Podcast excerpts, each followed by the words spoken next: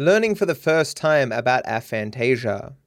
Carl Sagan, the Super Mario Maker streamer, he has like no mind's eye. It's called aphantasia. He can't mentally picture anything effectively. Imagine, if you will, you may wish to close your eyes. Imagine in your head a red star. So try to imagine a red star and try to think about what that red star looks like to you. What do you like actually see in your head? Do you see the outline of a star? Can you see like a big, bright, red, vivid looking star? Which one of these would you say best represents what you were actually able to see in your head? You motherfuckers saying six! I can only see one. The only, I don't see any actual star, and it definitely isn't red. And now that I've learned that some people can't do this, it makes me more think on what I can do. I can picture anything. I can picture a red star in my head, make it fucking dance with a top hat. Some nights I have this issue where if I think about, no, if I picture something disgusting, my brain won't stop producing images like that and it keeps me awake. I have to mentally focus on picturing something else, or my brain will just continue to show me disgusting shit and prevent me from sleeping. And like like in vivid detail. But I just think it'd be very weird living life where you can't make such visualizations, you know? Do people without a mind's eye dream? They can have unintentional visual imageries, but not intentional ones. They can't intentionally bring forth um, such imagery. I, I, guess I must have realized that people do differ in terms of their ability to produce images and like mentally rotate them and shit. I guess I really never really thought about the implications of that. Having the right answer doesn't make you correct. It is possible to hold my exact position on issues, and for me to still think you're dumb when I hear about how you reach those conclusions. It's like it's, it's the, that analogy I use sometimes of a of a very complicated math problem on a whiteboard, and there's a mathematician sitting there for hours trying to figure it out, scratching his head. And a little girl walks up and goes, "It's seven. He's like, "What? It's it's seven, sir." And he's like, "Go away, girl." And then after hours longer, he finds out the answer's seven, and he's like, "Oh." He runs out to the girl and he's like, "How did you get the answer?" She's like, "Well, my favorite number's seven, so it's seven. The girl had the right answer, but she's not smart.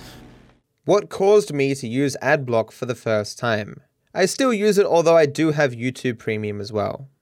Do I care if you turn on Adblock? I mean, I'd rather you didn't turn on Adblock, but I use Adblock myself. I've told this story many times. When someone on Facebook, a long time ago, I believe it was Sarah, like a friend of a friend or whatever, said, um, oh, they're, they're putting, they're putting ads at the beginning of YouTube videos now. That's gonna be terrible. And I said to her, no, that's great news. It's to be more money for content creators. More people are to make content. It's it's to be great. People are finally to get paid for the work in the way that they deserve, and we'll just get better content out of it. And for years, this was my view. So for like five something years, I watched heaps of ads. I'm like, yeah, this is supporting people. Good shit.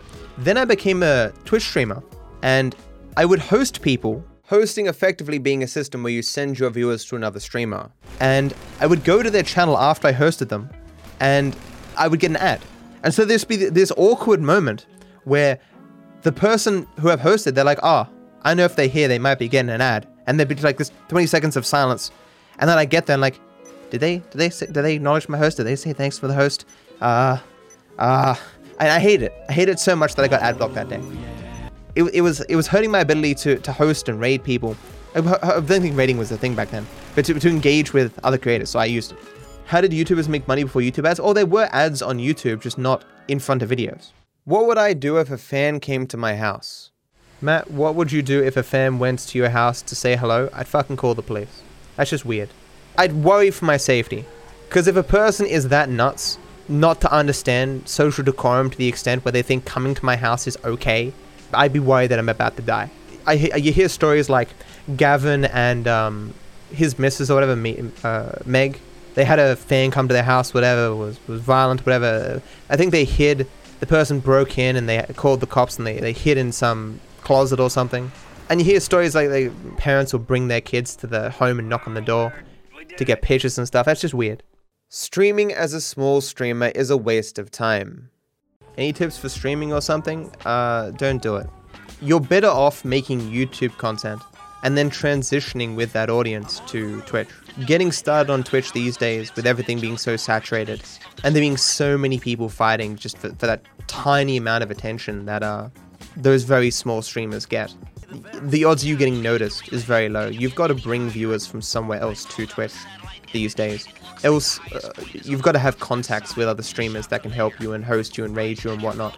Um, or you have to, you know, get advertisement through tournaments for other games or have a very particular niche that uh, will, will get you noticed. Like, it's just, even if only a few people watch you, like, the thing you do is just so unique that it will get on live stream fails or be written about in Kotaku or something, you know, that kind of thing. If you're thinking, I'm going to stream and just play some Fortnite or some CSGO or some GTA 5 or just, you know, something that there's already at least a million people doing right this very second, like, it's, you're not planning for success there, you're just ultimately wasting your time. Yeah, leeching is definitely a method to get on Twitch because you you bypass the early stages by basically getting your yourself in front of a, a lot of viewers via a big streamer. Viewer says cyberbullying isn't real.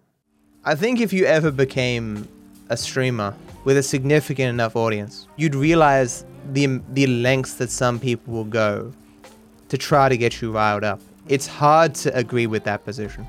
The position of people where it's like, man, you can just close yourself off from social media, man. Disregard the main form of communication with the modern world for the rest of your life. It's not a big deal, man.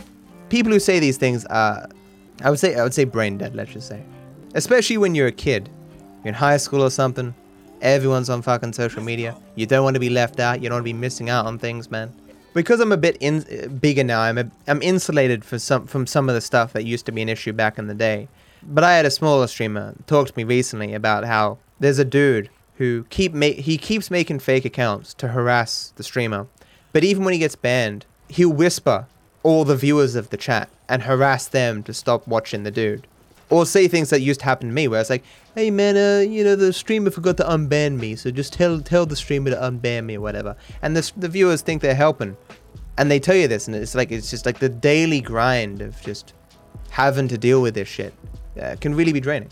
Thankfully, not a lot of people like this out, out there exist, but what I'm trying to say is people online and off will go to. There are some real fucking crazy people out there. And, and if you don't believe these people go to insane lengths to fuck with you, you're crazy. Like, like people make fake accounts, catfish you and shit. You hear these stories about these people in high school. They think they've got into a relationship with a person on fucking online or something, but it's they're bully or something, pretending to be someone else. That that that shit is is bullying online, right? It's it's fucking crazy. You know what I'm saying? Why I have always liked the YouTube comment section. As a person who was never super talkative when I was younger, and then when I got older, I became very frustrated that the the quote unquote friends that I had at the time didn't have the same interests as me. Going on YouTube and stuff and finding people with similar interests, or going in, uh, becoming going on Twitch and having finding people with similar interests has just always been wonderful. My life has been more complete being on the internet than it, than it ever was prior to my internet life, you could say. You're wrong comments. Gotta love the no that's wrong comment with nothing said to back it up. Oh, dude, I get those all the fucking time. And sometimes I respond to them like, dude, you took the time to say I'm wrong, to insult me, but you at no point attempted to say why I'm wrong or make any kind of an argument that would change my mind. Your comment is completely useless. In some weird way, it just makes me more confident. Because if you had some meaningful uh, argument, you would present it, right? What kind of kid was I in high school? I was the kid that everyone knew of, but had no real strong opinion of. I kept to myself. I just existed. I didn't make any waves. No one really paid attention to me. I was like that picture on the wall that is always there, and you never really take notice of it. On very rare occasions, you might go, oh, there's a picture, and you just go back to doing nothing, you know? I have effectively no memory of being in high school, because I spent most of the time depressed, and that's about it. Do I want to have kids? Do I want kids anytime soon? Nah. Like, I'm the kind of person who looks at having a dog as too much responsibility, as much as I love dogs. When I see little kids, I get that, oh man, that's adorable. Like, they're, they're so ignorant of the world, and you teach them things, and you're helping the next generation or whatever, and they're, they're always so curious and thankful or whatever when you help them out. And it's, it's all adorable to me. But actually having a kid and having that responsibility for, you know, the rest of your life is a bit much. The amount of, oh, that's cute that the kid kicked the ball or whatever doesn't make up for, I don't think, like, you know, the kid having a tantrum in a shopping mall or something, or the financial cost of having a kid. Why do people get triggered over politics? I don't understand why people get so triggered over po- political beliefs. If you legitimately believe that you have some semblance of what would make society better, here's another way of putting it. Let's say that you live in an area where you're getting by specifically because of a government policy. Would you not be very invested in whatever political party is enabling that policy to exist? At that point, it's not really just a political opinion, it's kind of like life or death.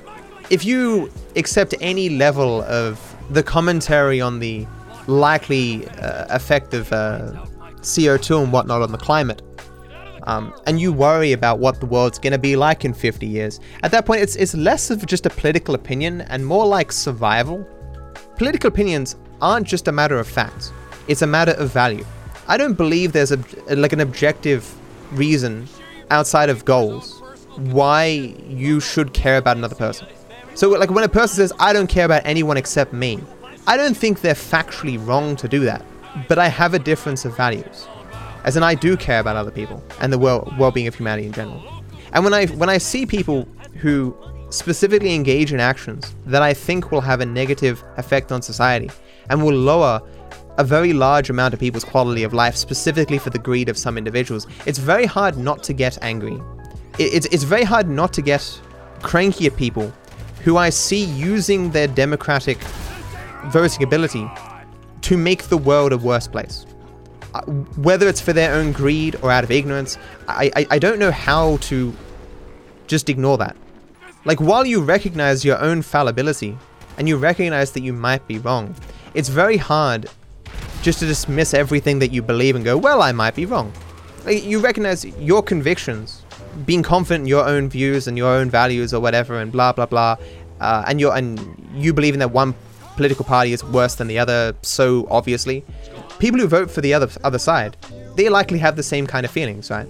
Just having strong convictions doesn't necessarily mean you're right, but it, I, don't, I don't know. It's just it's just very hard once you get to a certain age to just be completely apathetic about politics, while having some understanding of them.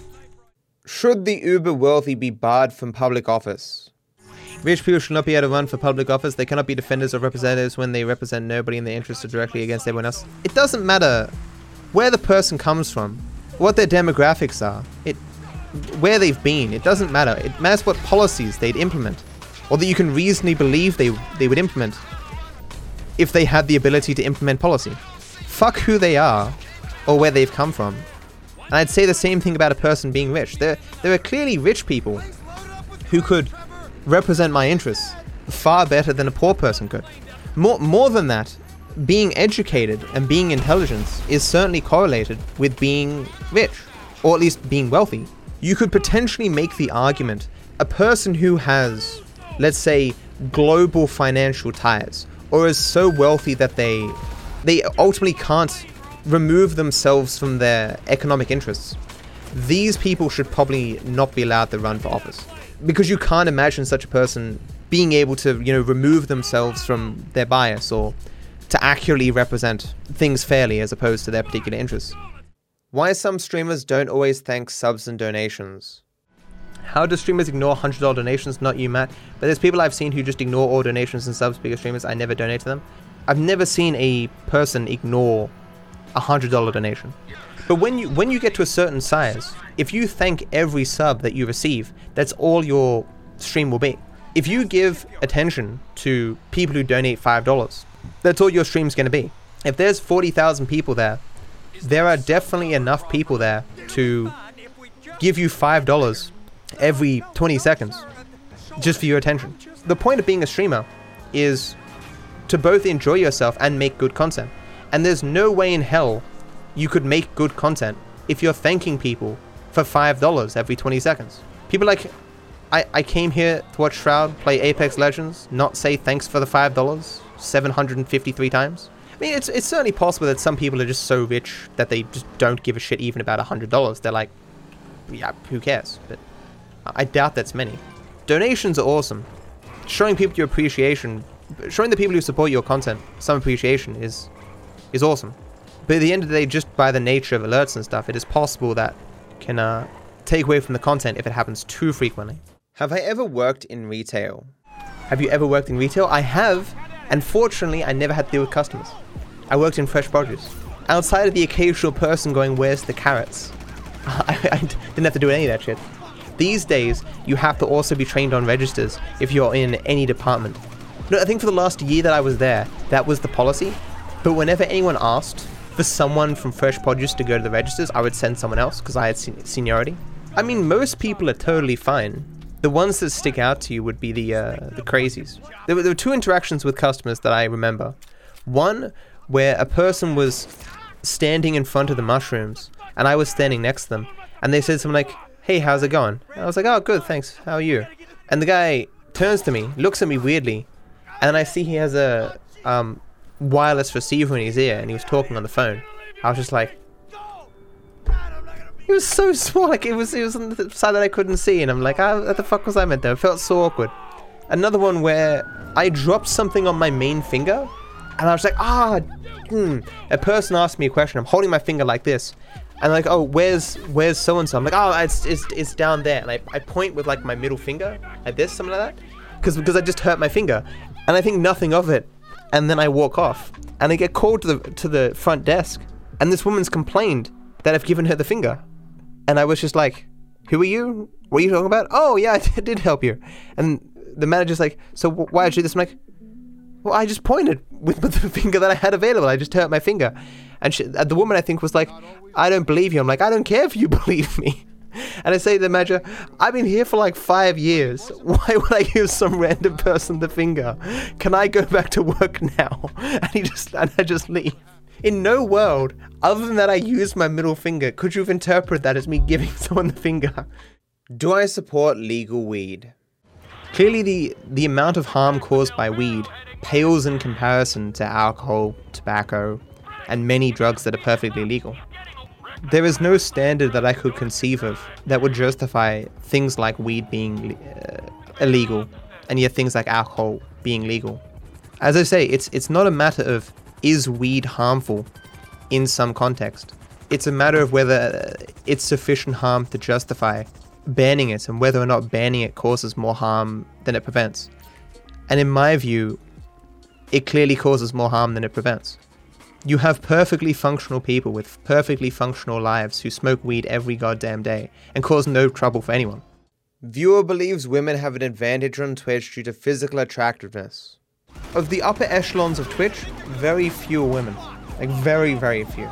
As with everything in life, being attractive benefits you in terms of getting out of the, uh, the hole that is the, you know, less than five viewers area. But there's more to building a, a successful, successful stream than being physically attractive. I, w- I would argue the majority of female streamers on this platform are not what you might call titty streamers. It's uh, it's selection bias. The only female streamers that you take notice enough of, or the only ones that you will see noted on our live stream fails or other platforms that talk about Twitch, um, are, are those who are doing the wrong thing, right? Go to any gaming section, scroll down, look at the first 15 women. I'd be surprised if you found one. Do I like microtransactions in games? My thoughts on microtransactions, I'm again I don't like them in any capacity. They are here to stay though. The one advantage that I've heard of microtransactions is that it gives something for the staff of these game companies to do in between big releases. I don't know how true this is, I've just heard this claim. It was more common before microtransactions for companies to hire on a bunch of staff, and then when a game was completed, they'd effectively kick them to the curb. But now they um they keep them on doing small things, and the next game comes around, they jump on that. I don't know how true that is, but I'm just trying to think of the benefits of microtransactions. There's there's also the benefit that some games wouldn't other, otherwise receive updates. But because of microtransactions, the, the, the, the companies still have a reason to keep updating uh, certain worlds and games. But I think microtransactions in most cases these days are used instead of DLC. Like in under normal circumstances, you would receive a fully fledged new story with the characters and stuff. But instead of spending the time developing that, these companies just put all their manpower into making microtransaction content because the return on investment is higher with that content than, than with uh, standard DLC. That's what happened with GTA 5. Microtransactions that influence gameplay are awful, even in single player games. The game has to be designed around the existence of these uh, microtransactions. No one is going to spend the time uh, developing these things unless they have the expectation that people are going to buy them or, or have reason to buy them, right? But even cosmetics in microtransactions are still bad because once upon a time, you know, in some of these games, you'd be able to get like the coolest looking items and, and mounts and stuff in the game. But suddenly, they need to have something to be able to sell. So they need, you know, stuff that looks okay or decent in the game, but really awesome in the microtransaction store, right? If the stuff that you could get easily in game looked awesome, why would you shell out the money to get it from the store? Like it's it's hard to tell with cosmetics how many of those cosmetics would have just ended up in the game anyway if it wasn't for the existence of microtransactions or how much of it simply wouldn't have existed if microtransactions didn't exist it's it's impossible to say because like DLC was the original microtransaction, and they they ha- and people just beca- came more to accept that because at least it was a bundled package. But there's always been claims that people have you know cut out sections of their game specifically to make it into a, a DLC, and now as microtransactions, it's all it's all terrible. I suppose one additional benefit of games based around microtransactions is that players are not sectioned off from each other like traditionally with DLC, if you didn't have the DLC, you couldn't interact or play with uh, pe- people who, who have the DLC, right? When it's all free, everyone has access to it. Everyone gets the new maps, and, and maybe you have to grind a bit, but at least everyone can technically access everything. The companies aren't sitting there being like, how can we keep all the player base together as much as possible? That's what we care about. No, it's how can we make the most money? they just defend their decision to make it free to play microtransaction garbage as opposed to pay DLC. They defend that by saying, oh, this is in the best interest of the consumer. But it's not really. They just care about making more money, and they make more money with the microtransaction than, than the DLC.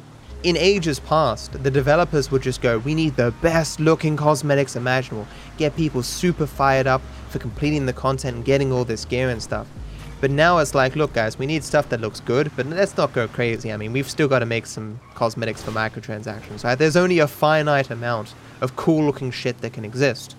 And, well, you know, the stuff you pay for has got to, got to look better than the stuff that you don't, right? Any game that has microtransactions has been built with microtransactions in mind. And the game that is eventually made has to, in some sense, reinforce the purchasing of microtransactions, or why would you spend the time and money making them? cosmetic microtransactions are just the least um, abrasive of the microtransactions because at least they don't technically affect gameplay. But as everyone points out, like you know, looking cool in game, in, in, in game, or having cool skins and stuff, that is a part of the gameplay. That is a part of the fun. That is in part. That's part of the enjoyment. All all it means is that uh, at least there's a level playing field when it comes to uh, competitions with other people. It, it's still not a preferable circumstance. Be sure to like the video and subscribe to my channel, it costs you nothing and I wish you all the best.